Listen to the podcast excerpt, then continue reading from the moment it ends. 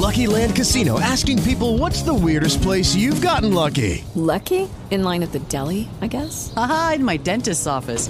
More than once, actually. Do I have to say? Yes, you do. In the car before my kids' PTA meeting. Really? Yes. Excuse me, what's the weirdest place you've gotten lucky? I never win and tell. Well, there you have it. You can get lucky anywhere playing at LuckyLandSlots.com. Play for free right now. Are you feeling lucky? No purchase necessary. Void where prohibited by law. 18 plus. Terms and conditions apply. See website for details.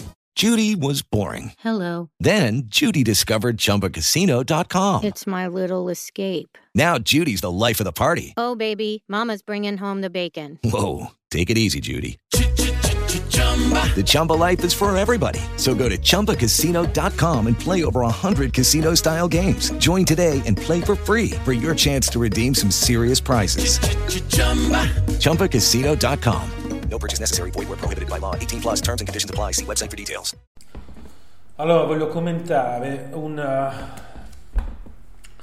alcuni capitoli di un libro che ho deciso di leggere perché diciamo, devo fare alcune riflessioni per motivi di lavoro sul data journalism e in modo particolare le applicazioni economiche del data journalism come strumento di data science. Quindi, cercando su internet, ho trovato un'interessantissima uh, iniziativa che si chiama appunto Data Journalism. È un sito datajournalism.com. Praticamente questo è un insieme diciamo, di eh, operatori dell'informazione, accademici, giornalisti, che praticamente si occupano eh, diciamo, di... Hanno affrontato questo tema del data journalism, hanno cercato di mettere ordine diciamo, in questa materia che è nata diciamo, un in modo molto confuso eh, al, diciamo, qui si fa riferimento più o meno intorno al 2010 eh, e quindi diciamo, sono tutti esperti dell'informazione che lavorano in importanti università o in importanti aziende pubbliche o private eh, del mondo del giornalismo oppure anche in uh, organizzazioni ONG o um, organizzazioni che si occupano di giornalismo investigativo. Insomma c'è un uh, c'è Financial Times, c'è il New York Times la BBC, The Guardian, Wall Street Journal, London School of Economics and Political Science, insomma un insieme molto ampio, vasto e variegato di persone che si sono riunite nel 2010 e hanno cercato diciamo, di sviluppare uh, delle idee su quello che poi sarebbe diventato dopo il data journalism. Certo, oggi sono passati 13 anni dal 2010, le cose sono molto cambiate, però è interessante notare che gli elementi diciamo, essenziali di questo processo di crescita eh, di questa professione, che è appunto data journalism, questo vero e proprio settore economico, ehm, sono praticamente molto spesso rimasti gli stessi. Quindi questo libro si chiama uh, Data Journalism, The Data Journalism Handbook Number One Uh, è un libro diciamo, che si trova online gratuitamente e questa scelta da parte degli autori è proprio, è proprio voluta, cioè, perché questa è proprio un'attività di, uh, come dire, anche questo ecco, segue molto con lo stesso processo che ha portato alla creazione del data journalism, cioè modelli condivisi, partecipazione, sharing, creazione di strutture che possano in un qualche modo coinvolgere operatori, attori che fanno parte diciamo, di un certo contesto e che si trovano coinvolti in una, eh, diciamo, in una in un'attività eh, diciamo, di riflessione di fenomeni nuovi che sono soprattutto opposti dall'abbondanza delle tecnologie. Ecco, una frase che ritorna spesso in questo, in questo libro, almeno nei capitoli eh, diciamo, iniziali, è quella relativa alla, eh, diciamo, al, eh, al fatto che in passato nel giornalismo le informazioni erano scarse e quindi tutto quello che i giornalisti dovevano fare era diciamo, andare a caccia di eh, informazioni. Oggi invece le informazioni sono abbondanti e quello che si chiede ai giornalisti non è più cercare informazioni, quanto più che altro sviluppare, elaborare degli strumenti che possano consentire loro eh, diciamo, di eh, analizzare eh, questa, eh, diciamo, questi, questi, dati. Quindi questo, diciamo, questo eh, fenomeno si è sviluppato partendo da una, uh, da una, conferenza, una conferenza che è avvenuta a Londra nel 2011, Mozfest, uh, una workshop di 48 ore. Qui ci sono appunto dei partecipanti di questa conferenza come si vede sono tutti professionisti, c'è questa gente diciamo, del mestiere e che diciamo quindi diciamo come si è sviluppato questo libro. Ovviamente eh, sui dati, il giornalismo è stato stravolto dai dati.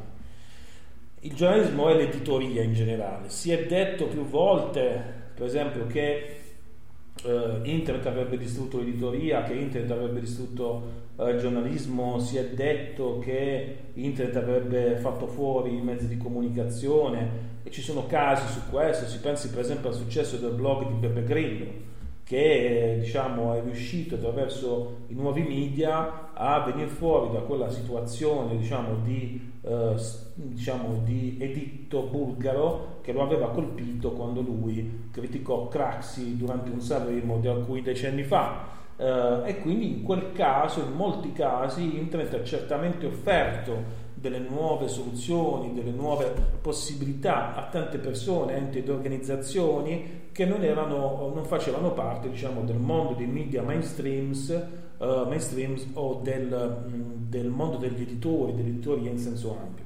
Però ecco, al di là di questi fenomeni, ma questo è, questo è, successo anche nel mondo della musica, è successo nel mondo appunto dell'info, per esempio si pensa al fatto quotidiano. Uh, probabilmente il fatto quotidiano non esisterebbe se non ci fosse internet. Si pensi per esempio a Fanpage, che, è una, che Fanpage è un'azienda che fattura credo 5-6 milioni di euro.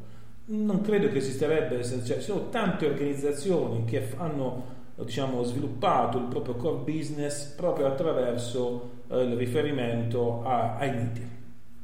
Ora possiamo dire che ai nuovi media, che appunto sono quelli diciamo, legati a internet. Uh, certamente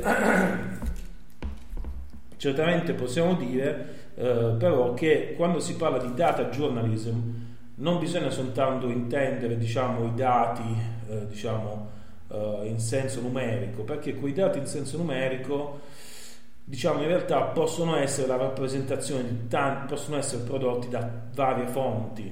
Certamente c'è stata una fase che probabilmente è questa proprio del 2010, di cui fa parte a quale si riferisce questo libro, nella quale c'era un riferimento molto rilevante proprio ai dati in termini numerici, per oggi per dati si intende qualcosa di molto più ampio, i dati sono soprattutto immagini, sono soprattutto filmati, i dati sono soprattutto uh, discorsi che vengono elaborati con algoritmi complessi che richiedono anche strutture uh, diciamo in hardware molto importanti, tant'è vero che si parla addirittura di arrivare al computer quantico per, per analizzare dati diciamo, di quantità rilevanti che praticamente contengono informazioni.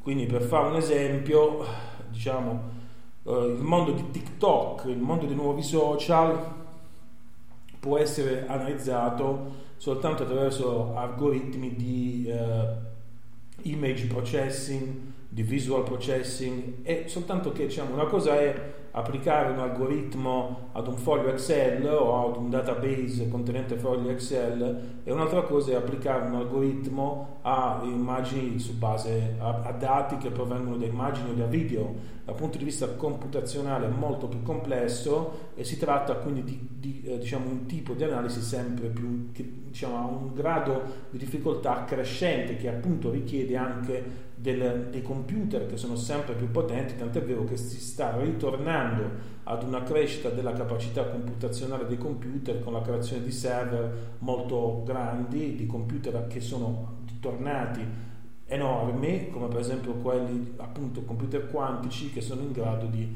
analizzare enormi quantità di dati perché internet genera enormi quantità di dati e soprattutto le immagini e i video sono molto difficili da analizzare. Quindi quando oggi noi parliamo di data journalism non ci riferiamo soltanto al foglio Excel che ci si può scaricare dal sito dell'Eurostat o dell'Ocse, ci riferiamo a tutti quei contenuti che vengono prodotti eh, diciamo eh, coscientemente o incoscientemente dalla popolazione su internet e che vanno a finire in un'elaborazione che potrebbe dare origine ad un interesse pubblico talché ne derivi una scrittura di un articolo che possa interessare la popolazione. Questo diciamo, è l'ambito nel quale si viene a creare questa, eh, questa particolare eh, diciamo, iniziativa.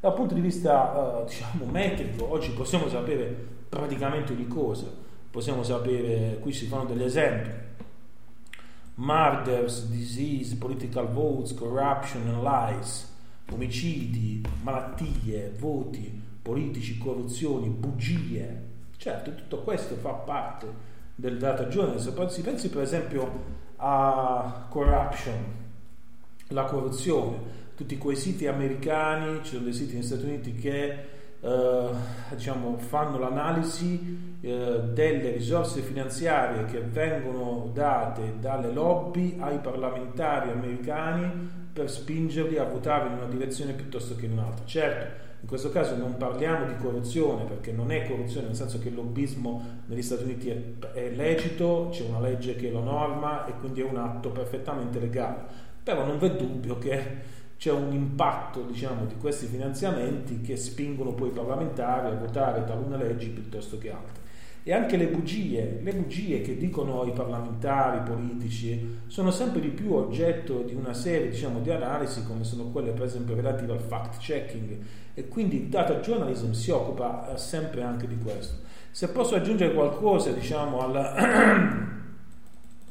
alla, a questa analisi, ripetiamo, sono, questo è un libro del 2010, quindi dobbiamo veramente considerarlo come un'opera che eh, queste persone hanno voluto fare per aprire un nuovo settore, che è appunto quello del data journalism. Però ecco, quello che rende il data journalism interessante è il fatto di trovare delle informazioni controfattuali cioè di trovare delle storie che sono controfattuali, che significa? Delle storie che contrastano con il senso comune, cioè se il giornalista che si occupa di analisi dei dati, uh, analizzando dei dati, trova che il mondo è perfetto, va tutto bene o che le opinioni correnti sono confermate nei dati, Vabbè, quella non è una notizia, perché oggettivamente se tutti pensano che le cose sono come poi i dati confermano, oggettivamente non c'è niente di particolarmente interessante da aggiungere, si può fare un articolo celebrativo, niente di più. Invece, se dai dati risultano degli elementi che possono andare contro le idee che sono dominanti in una certa società, in un certo gruppo sociale, quindi si creano, diciamo appunto, degli elementi controfattuali, e beh, questo può essere qualcosa di molto più interessante e può essere anche molto utile. Faccio un esempio, diciamo, ad un'esperienza personale. Uh, qualche anno fa mi uh, collabor- collaboravo, collaboro, sono con degli amici che hanno dei giornali locali e mi, mi, analizz- mi occupavo di analizzare alcuni dati uh, che erano collaborati dall'IPRES, cioè dall'istituto um, diciamo, regionale di, ehm, diciamo, che si occupa appunto di fare analisi di carattere politico, economico e sociale e c'erano i dati dei comuni pugliesi uh, con uh, individuazione dei vari, uh, diciamo, dei vari settori di attività, quindi agricoltura, industria, servizi e costruzioni. E vedendo questi dati, diciamo, credevo, come tutti credono, che in molti comuni del sud-est barese la componente essenziale del PIL fosse derivante dall'agricoltura, perché l'opinione corrente vuole, dice e considera che i paesi del sud-est barese sono paesi agricoli. E quindi mi mise a realizzare questi dati per scoprire poi che in realtà la percentuale de, dell'agricoltura sul prodotto interno lordo dei singoli comuni non era poi mai superiore al 10% eh, ed era sempre molto bassa, intorno al 2-3%, perché anche i piccoli comuni del sud-est baresi, come tutti i comuni del mondo occidentale, eh, sono orientati all'economia dei servizi, quindi face, fanno, facevano e fanno la maggior parte del PIL dai servizi e l'agricoltura era comunque marginale, appunto compresa tra un 2%, 2-3% fino a un massimo di 9% in un caso particolare che credo fosse quello di Noicattero e di Rutigliano.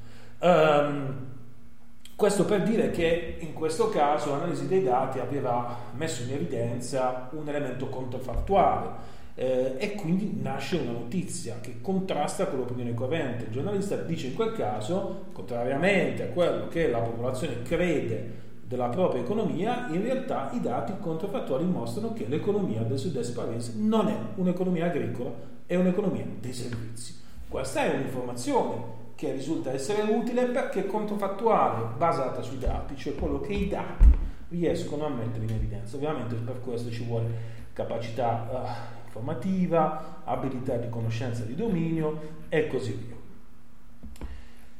Qui l'autore Mirko Lorenz uh, scrive un paragrafo intitolato Why Journalists Should Use Data. Perché i giornalisti devono, usare i dati?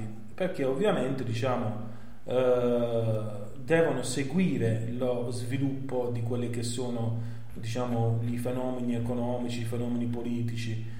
In questo, in questo libro si fa molto riferimento alla creazione di storie però ecco, le storie che si vengono a creare sono già presenti nel reale. Quindi, per esempio, qui dice l'autore: The next financial crisis is in the making, cioè la prossima crisi finanziaria si sta creando adesso.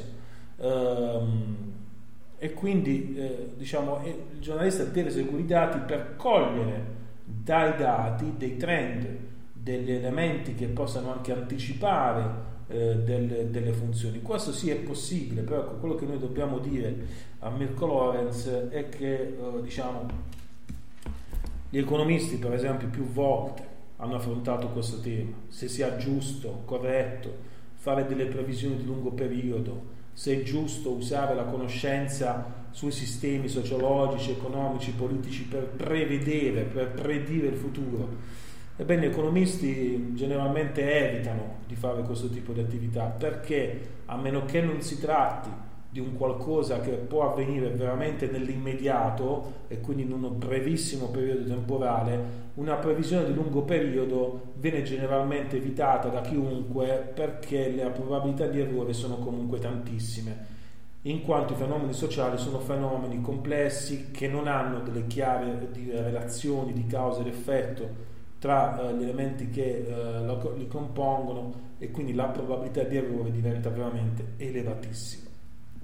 Per questo motivo bisognerebbe suggerire anche a chi si occupa di data journalism di evitare diciamo, di fare delle, diciamo, delle previsioni di lunghissimo periodo perché veramente si rischia di dare una visione sbagliata, si rischia poi di fare anche disinformazione. Quindi va bene fare delle previsioni, delle predizioni, però ecco, sempre rimanendo in ambito altamente cautelativo, sono previsioni, sono predizioni, e si fa in un periodo veramente ridotto, cioè quindi rivolto a una unità temporale breve, possibilmente con base di dati importante per poter sostenere certe proposizioni, perché purtroppo per chi fa questi mestieri diciamo che l'aspetto della credibilità è molto importante e, eh, e quindi diciamo bisogna stare molto attenti ad utilizzare i dati per fare le predizioni perché appunto si può sbagliare con grande si può sbagliare molto eh, eh, tuttavia chiaramente diciamo, i dati possono essere utilizzati uh, ampiamente. Hello, it is Ryan and I was on a flight the other day playing one of my favorite social spin slot games on chumbacasino.com. I looked over the person sitting next to me and you know what they were doing? They were also playing Chumba Casino. Coincidence? I think not. Everybody's loving having fun with it. Chumba Casino is home to hundreds of casino-style games that you can play for free anytime anywhere even at 30,000 feet. So sign up now at ChumbaCasino.com to claim your free welcome bonus. That's ChumbaCasino.com and live the Chumba life. No purchase necessary. VGW. Void prohibited by law. See terms and conditions. 18 plus. With Lucky Land slots, you can get lucky just about anywhere. Dearly beloved, we are gathered here today to... Has anyone seen the bride and groom? Sorry, sorry, we're here. We were getting lucky in the limo and we lost track of time. No, Lucky Land Casino. With cash prizes that add up quicker than a guest registry in that case, I pronounce you lucky. Play for free at LuckyLandSlots.com. Daily bonuses are waiting. No purchase necessary. Void were prohibited by law. 18 plus. Terms and conditions apply. See website for details. Ovviamente qui in questo libro non c'è nessun riferimento a chat GPT o cose del genere perché questo è un libro del 2010 e chiaramente questi elementi non sono presenti. Perché il data journalism è importante? Filtering the flow of data. Um, quindi le analisi devono essere fatte in modo tale da uh, prendere in considerazione, dare un senso allo sviluppo dei dati e uh, mettere in evidenza attraverso anche delle immagini quello che può essere utile all'interno di, un, di, un, diciamo, di, un, di un'analisi. Facciamo un esempio. Se uno plotta, uh, va sul sito della Banca Mondiale, si scarica i dati del PIL, del PIL dei paesi, prende il PIL dell'Italia e lo plotta dal 1960 ad oggi, avrà una, una, un grafico che più o meno avrà un andamento crescente con, con dei punti di minimo e di massimo relativo al centro. Uh, però quello, quello, non significa nulla, perché ovviamente quello è il flusso dei dati.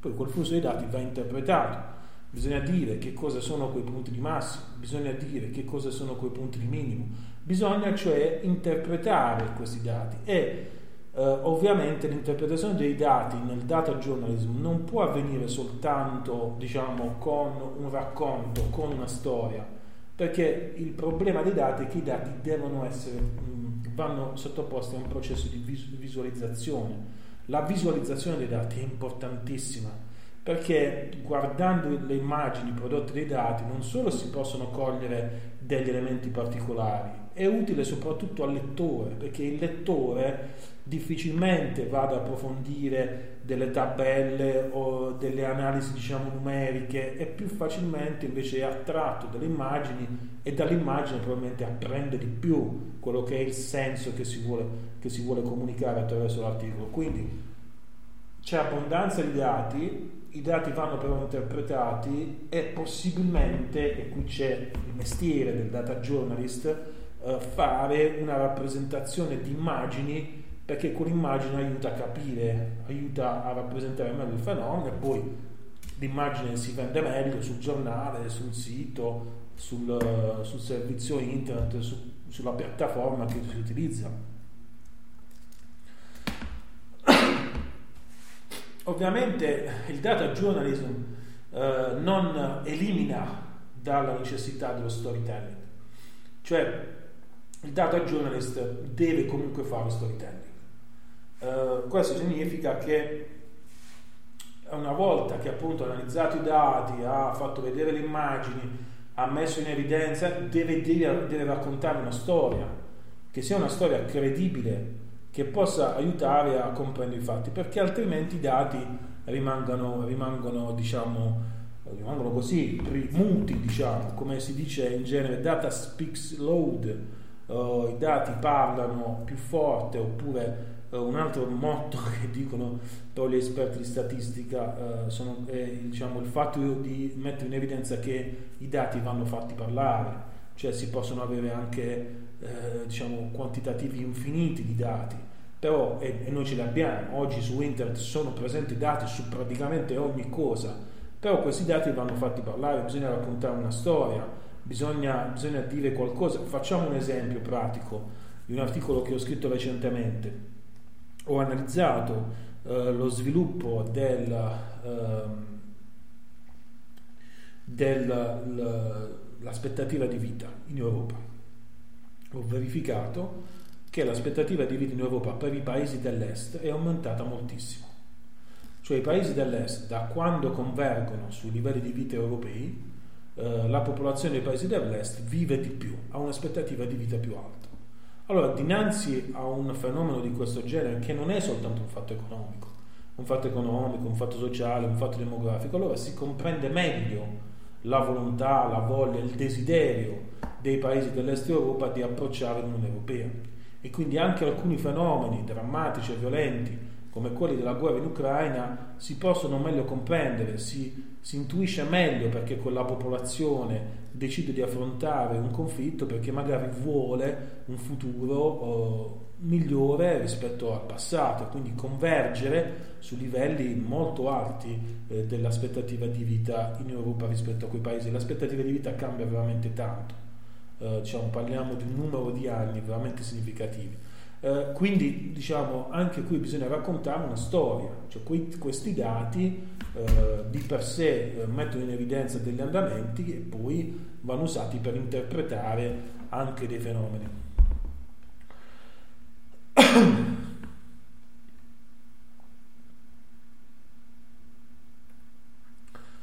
Qui l'autore dice là che c'è la data journalism può essere inteso come photojournalism. Su questo sono d'accordo, nel senso che come abbiamo già detto, le immagini giocano un ruolo essenziale nella dimensione, diciamo, del, eh, nella dimensione di, questi, di questi elementi. Eh, se non si fanno delle immagini, praticamente il data journalism non ha senso. Inoltre qui si dice che data journalism is the future, ovviamente questi, questi gli autori eh, nel 2010 non immaginavano probabilmente che oggi la combinazione di chat GPT con i dati abbondanti crea le condizioni veramente per un cambiamento epocale di tutto il sistema eh, diciamo della, eh, della, della produzione giornalistica come ci sono già dei siti, dei servizi che utilizzano appunto l'intelligenza artificiale e i dati per scrivere automaticamente degli articoli. Uh, questo ovviamente non deve preoccupare, non deve creare sconcerto perché ovviamente sono dei modelli che vengono utilizzati uh, semplicemente per diciamo, affrontare meglio quello che i dati. Il punto è questo, che i dati sono così tanto abbondanti che, come dire, i giornalisti non ce la fanno ad analizzarli, questa è la realtà. Perché se per esempio noi prendiamo un sito come l'Istat, l'Eurostat, l'Ocse o la Banca Mondiale, il Fondo Monetario Internazionale, eh, che sono diciamo, le fonti dalle quali generalmente i giornalisti economici possono trovare le loro informazioni insieme a tutta un'altra serie infinita di fonti, dati, aziende, per esempio si pensa ai rapporti che Mediobanca fa sulla GDO oppure Mediobanca fa un rapporto annuale, lo fa da sempre, che è praticamente la situazione economica e finanziaria delle credo le prime 200 aziende italiane eh, ed è un librone veramente adesso in formato PDF dove sono indicate tutte le aziende eh, di un qualche rilievo diciamo, presenti in Italia. Ecco, tutti questi dati diciamo, sono economicamente rilevanti un giornalista dovrebbe, dovrebbe seguirli, dovrebbe conoscerli, però diciamo che è molto impegnativo e quindi alla fine gli strumenti di intelligenza artificiale aiuteranno gli stessi giornalisti a tenere sotto controllo magari 7, 8, 9, 10, 15, 20 database, sono database veramente giganteschi e uh, li aiuteranno ad analizzarli, a vedere come funzionano, come possono essere messe in relazione le variabili, che tipo di visualizzazione si può trarre, cioè non è detto che sia, cioè sicuramente uno strumento di aiuto, perché il punto è questo, che internet ha eh, complicato la dimensione cognitiva necessaria per esprimere una interpretazione del mondo e lo sviluppo di metodi di intelligenza artificiale sotto questo punto di vista può essere un enorme aiuto al giornalista per creare delle analisi ancora più complesse quindi diciamo, e si tratta però di saper usare gli strumenti, questo sì, si tratta, cioè chi fa data journalism oggi deve, deve conoscere bene i database, i linguaggi di programmazione, le tecniche di an- statistiche di analisi dei dati, deve conoscere bene anche l'intelligenza artificiale perché si userà sempre di più, quindi è veramente oggi una professione che certamente è all'avanguardia, diciamo, altissimo, una professione di altissimo profilo che richiede delle competenze, diciamo, veramente postgraduate molto molto ampie, molto molto complesse. In fondo questo lo dice anche l'autore quando dice updating your skill sets. Devi aumentare le tue, le tue, il tuo set di, di uh, skills, quindi searching, understanding, visualization, e tutti questi elementi che abbiamo già detto. Certamente c'è qualcosa di positivo nel data journalism, cioè il superare la simmetria informativa. Uh, ora diciamoci la verità, questo è, un bel proposito. L'autore dice information, information asymmetry is one of the most significant problems that citizens face in making choices about how uh, to live their lives information taken from, from print, visual and audio media influence citizens' choices and actions. Good data journalism helps to combat information asymmetry.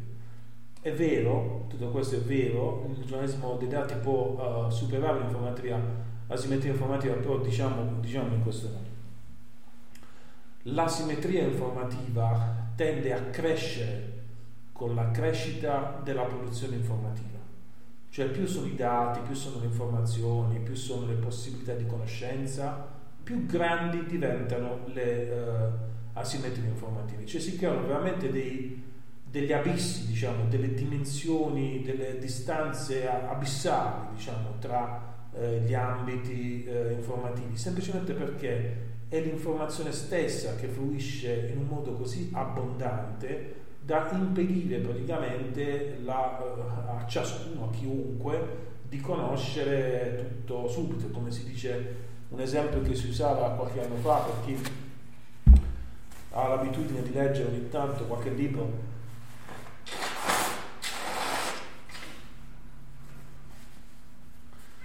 Degli antichi greci, eh, quello che dicono è che prima no, c'era il tipo di, di, filosofo che, come Aristotele, che conosceva tutto lo scibile.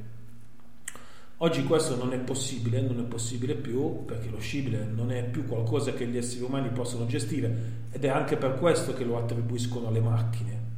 Cioè la creazione dell'intelligenza artificiale è anche dovuta a questo, è dovuto anche al fatto che se noi prendiamo oggi i più grandi esperti della loro disciplina, questi non riescono neanche ad andare oltre il sottosettore nel quale si sono specializzati, per dire l'abbondanza della conoscenza e quindi l'organizzazione di strumenti diciamo come l'intelligenza artificiale, l'analisi dei dati, serve proprio a questo, serve proprio a superare le difficoltà che gli esseri umani hanno a livello cognitivo di esprimere un understanding completo sul mondo, una cosa alla quale peraltro gli esseri umani hanno rinunciato.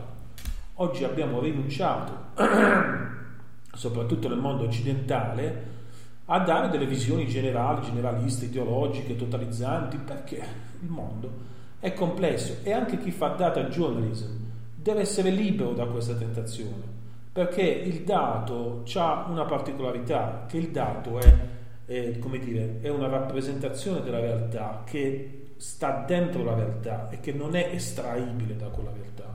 Il dato ha una dimensione storica, una dimensione individuale, una dimensione geografica, non è un qualcosa di teorico, è qualcosa di empirico e quindi le analisi che si fanno sui dati hanno i limiti dei dati stessi. Se si analizzano i redditi pro capite di una provincia italiana, quella eh, analisi che si farà avrà senso per quel periodo, per quella provincia italiana. Non si potrà, diciamo, estendere per eh, analogia ad altre province. Non si può fare perché il dato costituisce in quel caso anche un limite e eh, ovviamente per farlo bisognerebbe mettere insieme altri dati di altre province. Però anche in quel caso si aumenterà il dataset, però ci sarà sempre il limite degli stessi dati. Quindi non si fanno proposizioni generali con i dati, si fanno proposizioni che eh, hanno senso per i dati che si analizzano. Questo è molto importante perché chi fa data journalism deve avere questo approccio empirico, un approccio come dire induttivo, si va dal dato ad una proposizione, non si deduce da una uh, super mega ipotesi eh, diciamo infrastrutturale, di tipo concettuale, quella che poi è la realtà. Il dato va come dire dal basso verso l'alto, è un processo diciamo di bottom up. E eh, in questo processo evidentemente consente di scoprire delle informazioni che diversamente non si sarebbero mai acquisite. Ovviamente eh,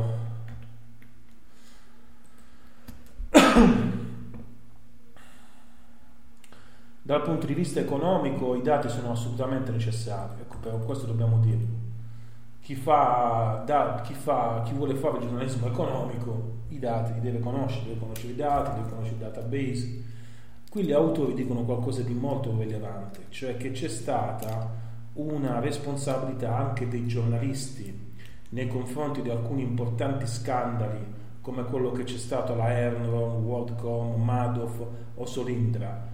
Perché? Perché i giornalisti, non, probabilmente non andando a fondo nella questione dei dati, non avendo abbastanza dati a disposizione, non hanno messo in evidenza quelle che erano le criticità dei modelli gestionali di quelle imprese. Pensiamo alla Enron, cioè il caso dello scandalo Enron è veramente qualcosa di assurdo, cioè quando la Enron è fallita i dipendenti della Enron non hanno perso soltanto il loro posto di lavoro, i dipendenti della Enron hanno perso anche la loro pensione perché il fondo pensionistico al quale erano iscritti aveva acquistato le azioni della stessa società e quindi quando l'azienda è fallita hanno perso nello stesso giorno il lavoro e la pensione, il che è qualcosa veramente di, di, di fa intendere quanto può essere grave eh, per chi si occupa di informazione non andare a fondo nei dati e non mettere in evidenza quelle che sono le criticità, perché questo è l'elemento essenziale della eh, diciamo della, eh, necessario proprio per l'analisi quello che ci si aspetta dai giornalisti che facciano appunto questo. Per esempio adesso c'è stata la crisi della Silicon Valley Bank eh, molti si sono agitati molti hanno messo in evidenza delle difficoltà poi quando siamo andati a vedere i dati ci siamo resi conto che non c'era nulla di cui preoccuparsi perché questa è una banca che fattura 7-8 miliardi eh, di, eh, nel 2022 ha fatturato 7-8 miliardi di dollari, credo che siano stati sottratti in un solo giorno 4,5 4 5 miliardi di depositi, eh, non sono valori così rilevanti per un'economia come la, come la California, cioè, ricordiamo che la California ha un PIL praticamente doppio dell'Italia e eh, praticamente eh, diciamo, ha la metà della popolazione dell'Italia, quindi diciamo 4 miliardi in quel contesto economico non sono poi così tanti per una banca, eh, quindi diciamo, anche questo bisogna analizzare mm, diciamo, molto attentamente. Uh, inoltre, uh, per quanto riguarda un'altra cosa che i data journalist devono fare, providing independent interpretation of official information.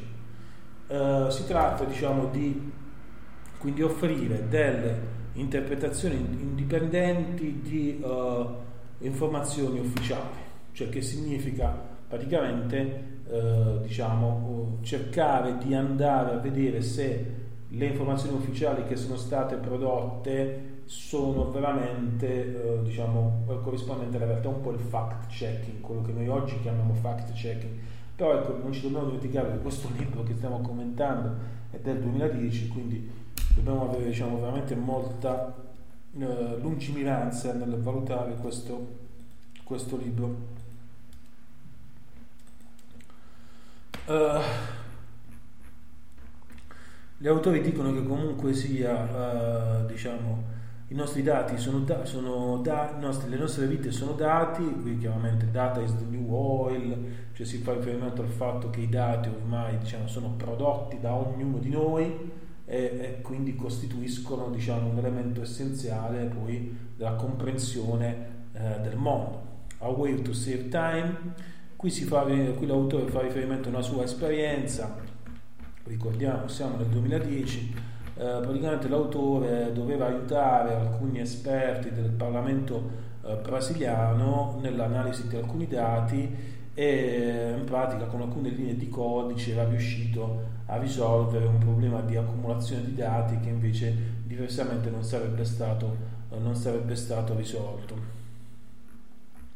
In ogni caso, dicono gli autori, il data journalism è un modo diciamo, per eh, un modo per far parte, per, diciamo, per sviluppare le tecniche giornalistiche. This should be a tool in the toolkit of any journalist, cioè il data journalism dovrebbe essere uno strumento nella cassetta degli attrezzi di ogni giornalista, whether learning how to work with data directly or collaborating with someone who can. Quindi il data journalist o impara per i fatti suoi autonomamente, chiaramente frequentando anche dei corsi, come si programma, come si analizzano i dati, come si fanno le visualizzazioni, oppure collabora con un'azienda che lo aiuta in questa attività e sempre più spesso noi vediamo che questa è la scelta dei media. Se noi prendiamo per esempio il New York Times, vediamo che queste aziende collaborano con altre aziende del settore tech per sviluppare delle analisi di dati, per sviluppare, perché poi per esempio credo che il New York Times faccia addirittura, offra addirittura un servizio di trasparenza e certificazioni dei propri stessi dati che mettono negli articoli, questo perché per un giornale ovviamente l'aspetto reputazionale è molto rilevante e quindi se, una, se si dovesse mettere in discussione la qualità dei dati o la, la, diciamo, la veridicità dei dati che vengono messi in evidenza, questo potrebbe portare il giornale ad avere una serie di conseguenze negative. Quindi sono gli stessi giornali che cercano le collaborazioni con le società informatiche per fare in modo diciamo, di utilizzare il proprio bagaglio, i propri, i propri dati eh, in un modo più efficiente. Questi gli autori qui non lo dicono, però probabilmente nel futuro i dati che verranno usati dai giornalisti saranno sottoposti diciamo, ad un'attività eh, di tracciabilità attraverso strumenti come per esempio la blockchain perché chiaramente quando si usano i dati bisogna, bisogna che qualcuno li certifichi. Uh, se uno usa dati pubblici per esempio dell'Istat, dell'Eurostat in quel caso è l'ente emittente che certifica quei dati però se uno usa dei dati che vengono da altre fonti, magari privati o che non sono, eh, non si sa come sono stati veramente costruiti, e allora in quel caso è molto importante che si creino dei, dei meccanismi di tracciabilità dei dati che appunto generalmente questo obiettivo è stato risolto dall'informatica con la creazione blockchain che quindi anche i data journalist probabilmente non pubblicheranno soltanto l'articolo con l'analisi dei dati dovranno pubblicare anche annettere diciamo, una blockchain dove in questa blockchain il, il lettore potrà vedere quali sono stati i passaggi che hanno consentito a quei dati di giungere fino all'elaborazione svolta dal giornalista. Questo per la correttezza dell'informazione, per la trasparenza. Ovviamente questo significa che il giornalista deve conoscere queste tecnologie, deve saperle usare e diventa uno strumento però di reputazione nella carriera che si va a svolgere. Inoltre, eh, l'autore dice New digital technology bring new ways of producing and disseminating knowledge in society. Data journalism can be understood as the media's attempt to adapt and respond to the changes in our information environment enabling readers to explore the sources underlying the news and encouraging them to participate in the process of creating and evaluating story. Quindi chiaramente il data journalism diventa anche uno strumento per partecipare attivamente dell'economia della conoscenza, quindi la creazione di una società della conoscenza, eh, perché ovviamente se fatto bene il data journalism può aiutare le persone a comprendere meglio il, la complessità del reale. Um, questo è molto importante, a way to see things you might not otherwise. See, questo l'abbiamo già detto. Se il data journalist ha una missione è proprio quello di mettere in evidenza elementi controfattuali, uh, di mettere in evidenza cambiamenti della società, cambiamenti degli stili di vita, condizioni economiche delle imprese, del paese, delle istituzioni, delle famiglie, ehm, che diversamente non si potrebbero conoscere se non attraverso un'analisi approfondita dei dati. Uh, per fare un esempio, c'è un altro esempio, uh, analizzando alcuni dati per degli articoli che dovevo scrivere relativamente al confronto nord-sud, mi sono reso conto in realtà che uh, negli ultimi anni c'è un'area del paese che ha avuto un tasso di crescita addirittura quasi migliore del, del nord ed è sostanzialmente il centro Italia. Tant'è vero che si potrebbe parlare di un fenomeno nuovo, che è il fenomeno appunto del centro Italia, rispetto diciamo, alla tradizionale contrapposizione tra nord e sud. Questo è un fatto che, non, che diciamo, se, non si, se, non si, analizzano attentamente i dati non, non è possibile eh, mettere in evidenza perché la narrazione vuole che ci sia una contrapposizione pura, secca e semplice tra nord e sud e nessuno invece ha notato che negli ultimi anni il centro è cresciuto moltissimo, il centro Italia.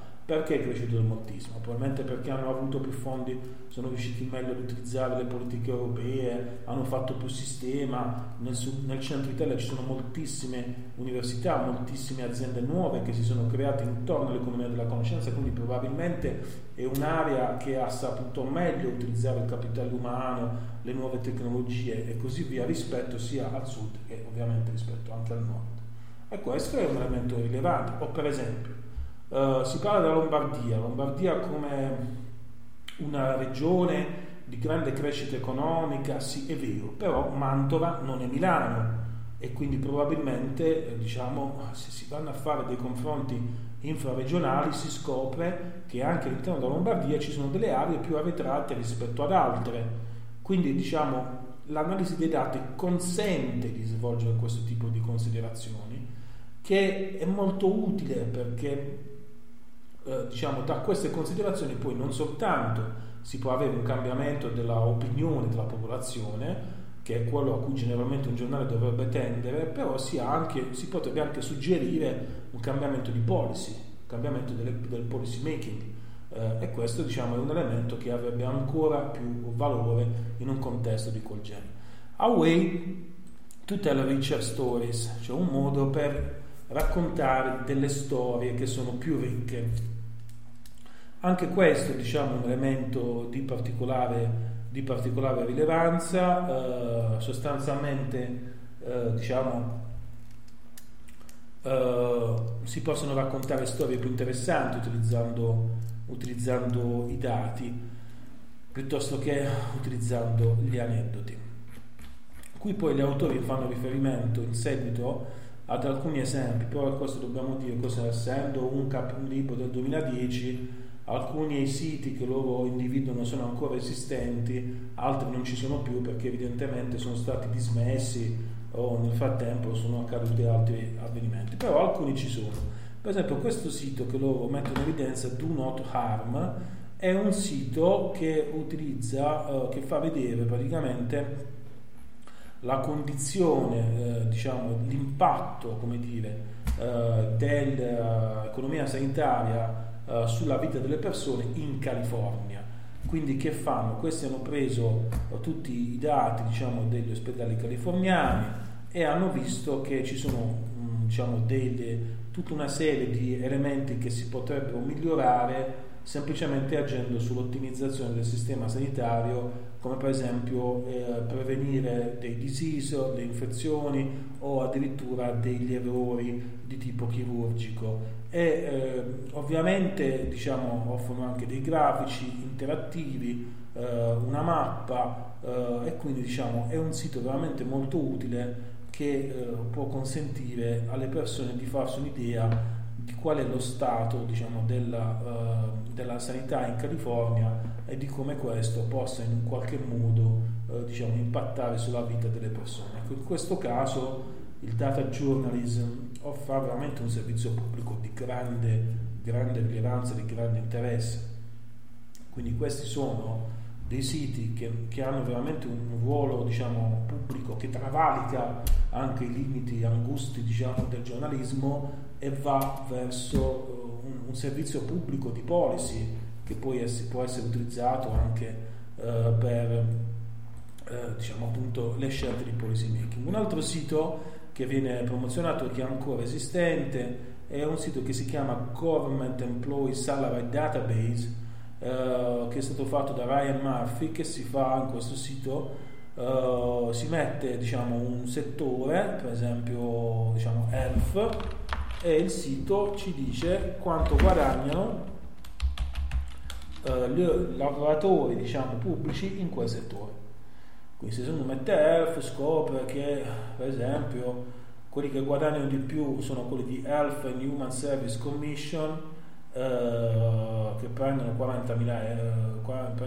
40.000 euro, sono 33.000 impiegati, eh, insomma ti dà un'idea di, di, quanti sono gli impiegati, ci sono 5.000 impiegati che sono stati trovati, ti dice anche addirittura come si chiamano, eh, dove lavorano, quanto guadagnano, per esempio qui c'è eh, un Sicilian Executive Commissioner, questi sono tutti dipendenti pubblici, quindi sono dati che sono resi pubblici anche per motivi di trasparenza, questi guadagnano 290 mila dollari nell'Health Human Service Commission, quindi questi sono dati diciamo, che vengono utilizzati appunto per dare l'idea di quelli che sono i, uh, gli stipendi nel settore pubblico uh, quindi un dato molto utile sotto questo punto di vista perché aiuta la popolazione a comprendere quelli che sono uh, appunto i salari che vengono erogati. Poi c'è un altro sito ancora funzionante, si chiama Iraqi War Logs che cos'è questo sito un po' particolare? Cioè praticamente questi fanno un text mining, quindi un'analisi del testo, uh, sulla base eh, diciamo dei, dei, delle migliaia dei report, dei report, dello Stato americano sulla guerra in Iraq.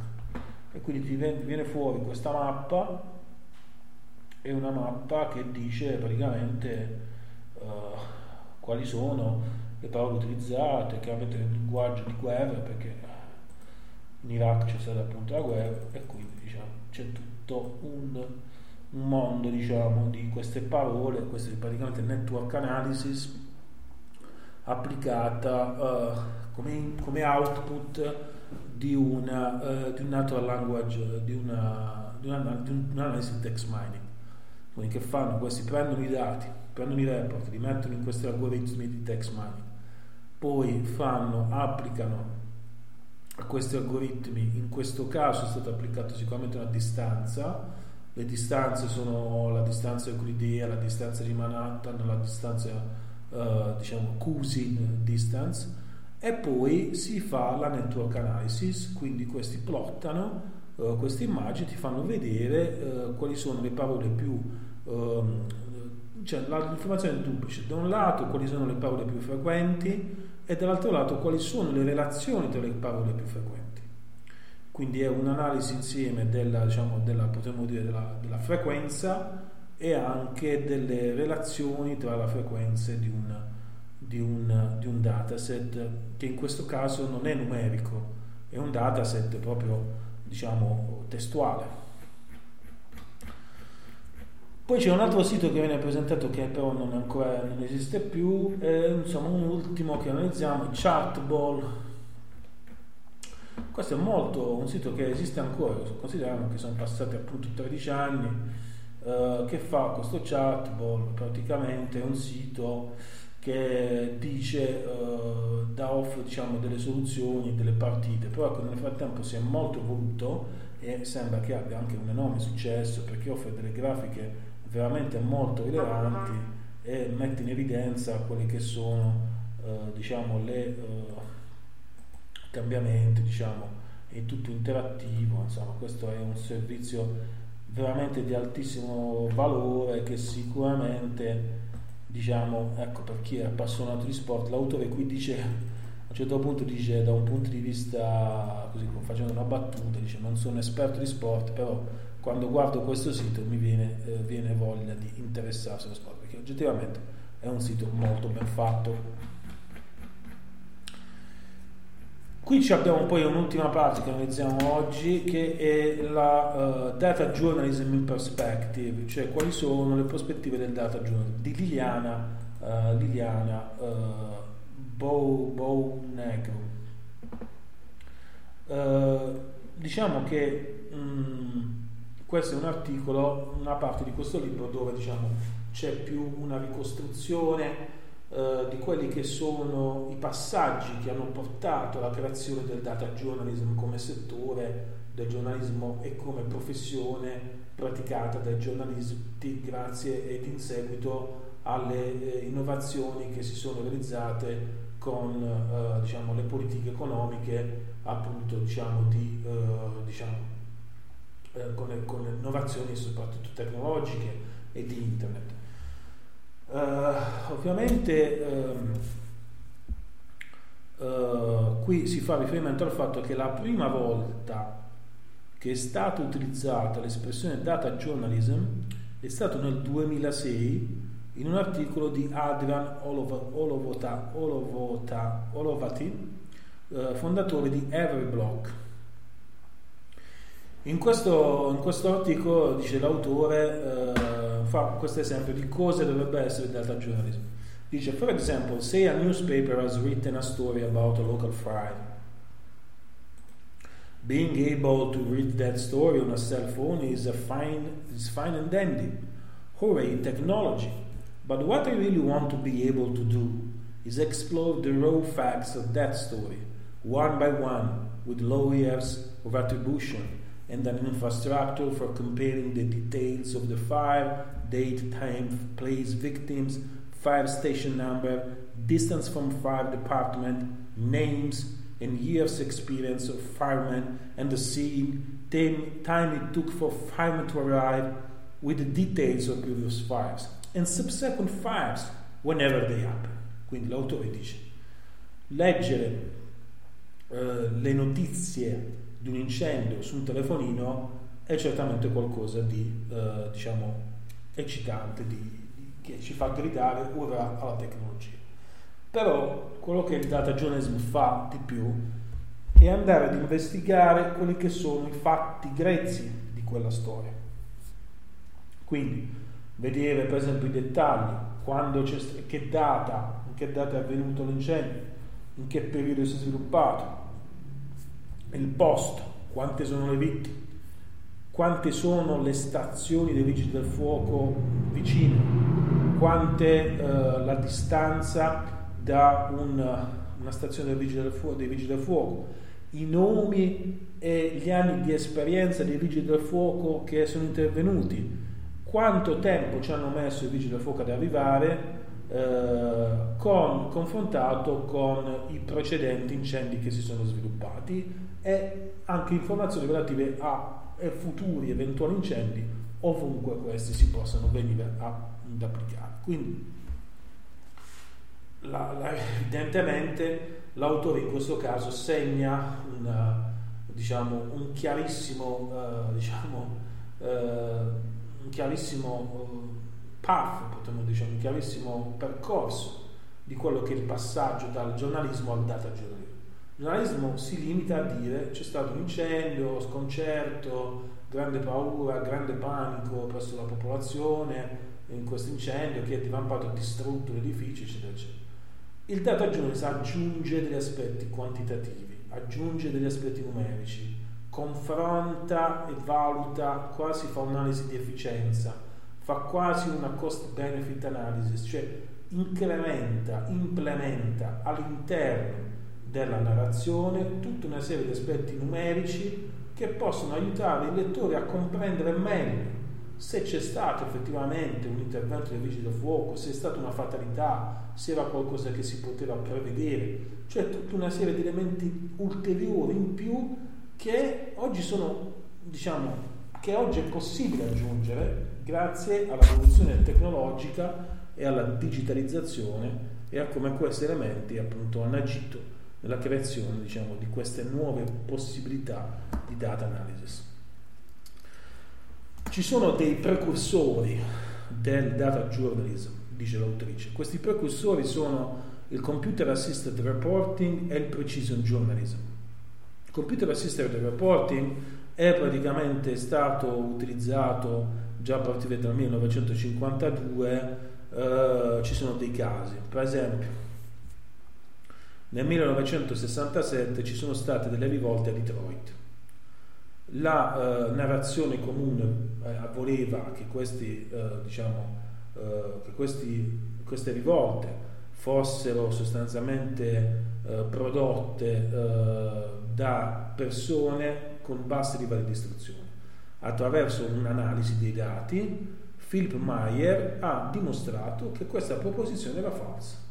Cioè, che queste rivolte che si sono svolte a, Detroit non hanno visto solo la partecipazione di persone meno educate, quanto al contrario hanno partecipato anche persone con alti titoli di istruzione. Uh, un, altro, un altro, e qui ritorniamo al controfattuale, l'abbiamo già detto. Un elemento essenziale del data journalism è cercare l'elemento controfattuale. Col dato si contrasta l'opinione corrente, il pregiudizio, la discriminazione. E qui c'è un aspetto anche liberante del giornalismo, del data journalist, che con la forza dei dati e la precisione delle applicazioni statistiche riesce a smascherare eh, delle proposizioni false, delle opinioni sbagliate che si sono diffuse presso la popolazione.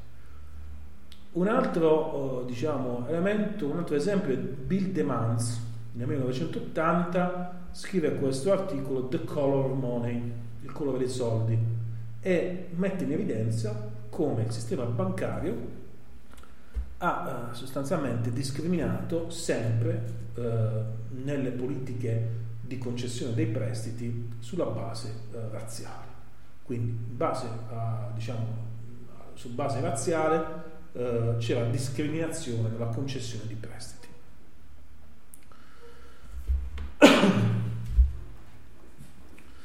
Quindi eh, nel 1970 poi queste analisi sono state realizzate con i primi computer diciamo, a disposizione.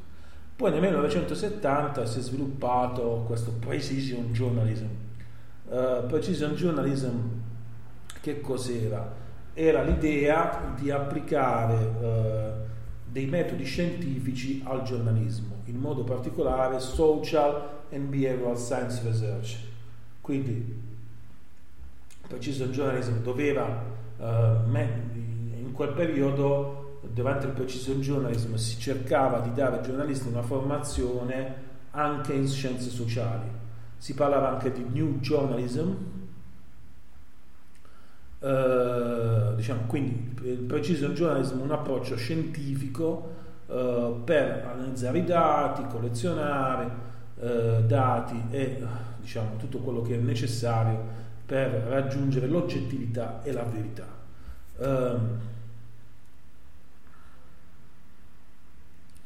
perché si è sviluppato questo precision journalism? L'autore lo dice: Precision journalism can be understood as a reaction to some of journalism's common cited inadequacies and weaknesses, dependence on press releases, bias towards authoritative sources, and so on. Quindi, preciso giudizio è stata una reazione ad alcune delle inefficienze più diffuse nel mondo del giornalismo, ovvero la dipendenza dalle, dalla, dalla, stampa eh, e la dipendenza e diciamo, gli errori nelle fonti di dati eh, diciamo, pubblici ufficiali. Quindi praticamente il giornalista doveva superare con la propria produzione eh, scientifica, con la propria produzione, diciamo, doveva, con metodi scientifici, i limiti sia del settore dei media che anche delle autorità nell'offrire dati nei confronti appunto degli stessi giornalisti. Uh,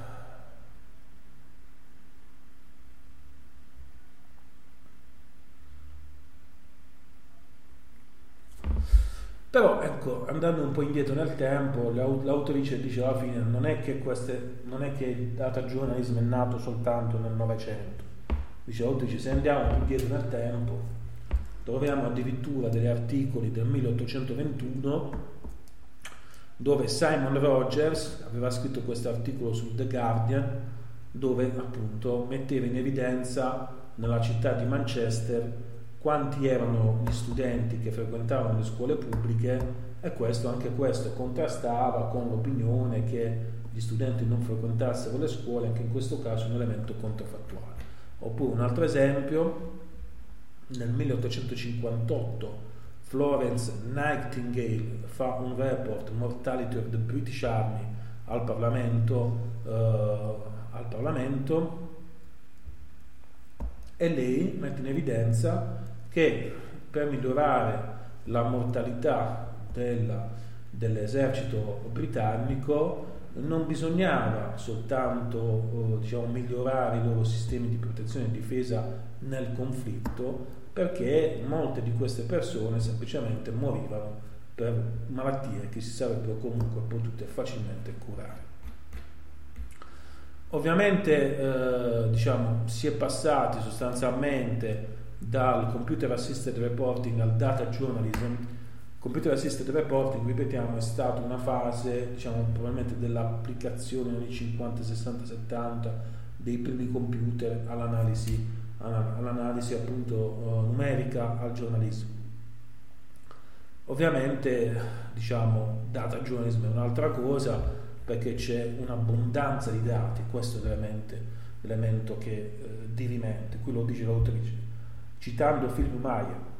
When information was scarce, most of our efforts were devoted to hunting and gathering. Now that information is abundant, processing is more important. Che significa?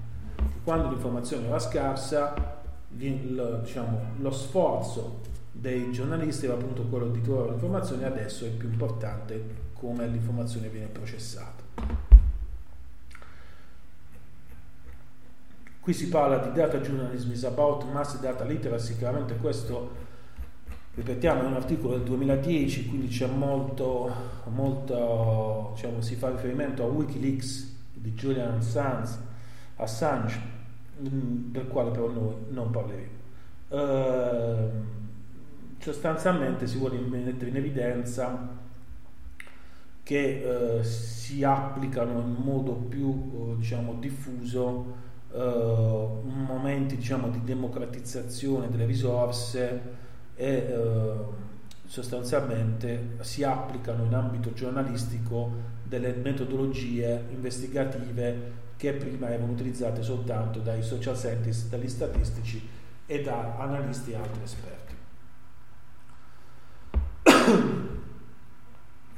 Cosa possiamo dire di cui fino adesso diciamo considerazioni conclusive?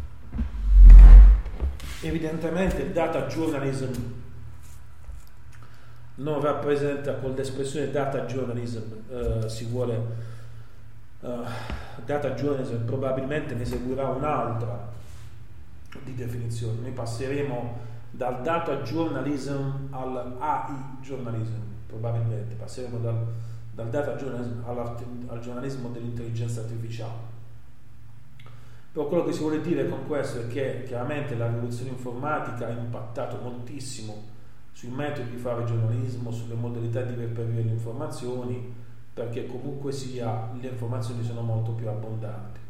Ovviamente la gestione delle informazioni è cambiata. Per gestire le informazioni, per gestire i dati servono dei software, servono dei sistemi che potremmo definire tra virgolette in ambito informatico, potremmo definirli come diciamo se fossero dei dei tools di management applicati all'analisi dei dati e questo evidentemente ha stravolto l'intero sistema. Però così come il giornalismo è sopravvissuto ai social media, probabilmente sopravviverà anche al data journalism, con una differenza. La differenza è che oggi per svolgere questo mestiere del data journalist bisogna veramente avere tantissime competenze non basta più soltanto saper leggere e scrivere, avere una buona capacità di scrittura, bisogna anche saper fare tante altre cose. Bisogna conoscere la statistica, bisogna conoscere l'informatica, bisogna conoscere i metodi di analisi dei dati, bisogna conoscere gli elementi base della visualizzazione dei dati, bisogna conoscere le dinamiche dei database dei dati, bisogna saper utilizzare l'intelligenza artificiale, perché sempre di più l'intelligenza artificiale entrerà prepotentemente in tutti gli ambiti dove c'è scrittura professionale e chiaramente questo impone tutta una serie diciamo, di eh, aggiornamenti per i quali probabilmente i giornali oggi non sono, a, non sono diciamo, attrezzati, cioè le competenze base che oggi un data journalist deve avere sono veramente di altissimo livello e probabilmente le aziende editoriali non hanno al proprio interno un capitale umano tale da poter garantire ai propri lettori e consumatori eh, delle informazioni che possano essere filtrate attraverso i metodi del data journalism. Però questo, eh, il passaggio data journalism, è veramente un qualcosa che avverrà e quindi probabilmente anche il capitale umano dei giornali diventerà sempre più qualificato, si chiederanno sempre di più delle competenze metriche, delle competenze eh, diciamo anche di analisi e programmazione. In questo caso per programmazione non dobbiamo soltanto intendere linguaggi di programmazione di base, possono essere, si può trattare anche di una programmazione di medio-alto livello, perché ci sia la, la capacità di analizzare i dati, di trarre fuori dai dati delle informazioni, delle relazioni che possono essere utili al lettore, perché i lettori e in generale la popolazione mostra molto interesse, mostra molta attenzione nei confronti dei dati. Questo, ripetiamo, gli autori non potevano saperlo perché gli autori scrivono nel 2010, però l'abbiamo visto durante il Covid Durante il Covid c'è stata una grandissima attenzione ai dati, ai tassi, ai tassi di crescita, ai tassi di diffusione, ai, ai tassi di mortalità, ai tassi di contagio,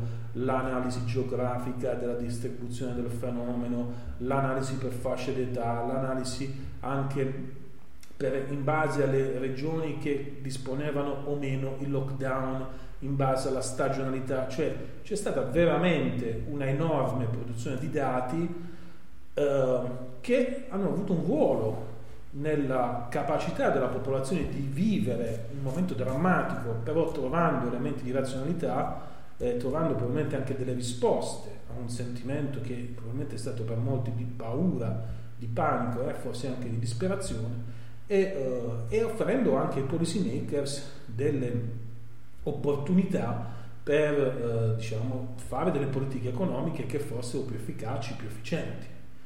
Uh, quindi è chiaro che il data journalism e l'autrice ha ragione, il data journalism è un'evoluzione del, del computer assisted reporting e del, uh, del scientific journalism ed è un'evoluzione di altissimo livello. Cioè oggi il data journalist è una professionalità che può lavorare con i data scientist, che può lavorare con ingegneri, che può lavorare con tutte le altissime professionalità dal punto di vista tecnico eh, e di competenza perché appunto quello che si chiede è di andare a trovare delle, delle informazioni, delle strutture di dati che richiedono delle analisi molto approfondite. Quindi diciamo è una nuova professionalità, eh, non completamente nuova, ripetiamo, sono almeno 13 anni che c'è questo fenomeno di creazione di data journalism e in fondo come dicono gli autori di questo testo, si tratta di un percorso anche più lungo, però certamente sarà un mestiere del futuro. Se il giornalismo resisterà nel futuro, sarà nella forma del data journalism e, e possiamo dire andare ancora oltre, dell'AI journalist, cioè il giornalista che sa usare i dati e l'intelligenza artificiale per creare, per innanzitutto raccontare una verità controfattuale, perché ripetiamo questo fatto è veramente necessario per il servizio pubblico che si svolge e poi anche per analizzare la complessità, complessità dei dati, complessità dell'esistenza, complessità del flusso informativo enorme che sempre di più viene prodotto dalla digitalizzazione.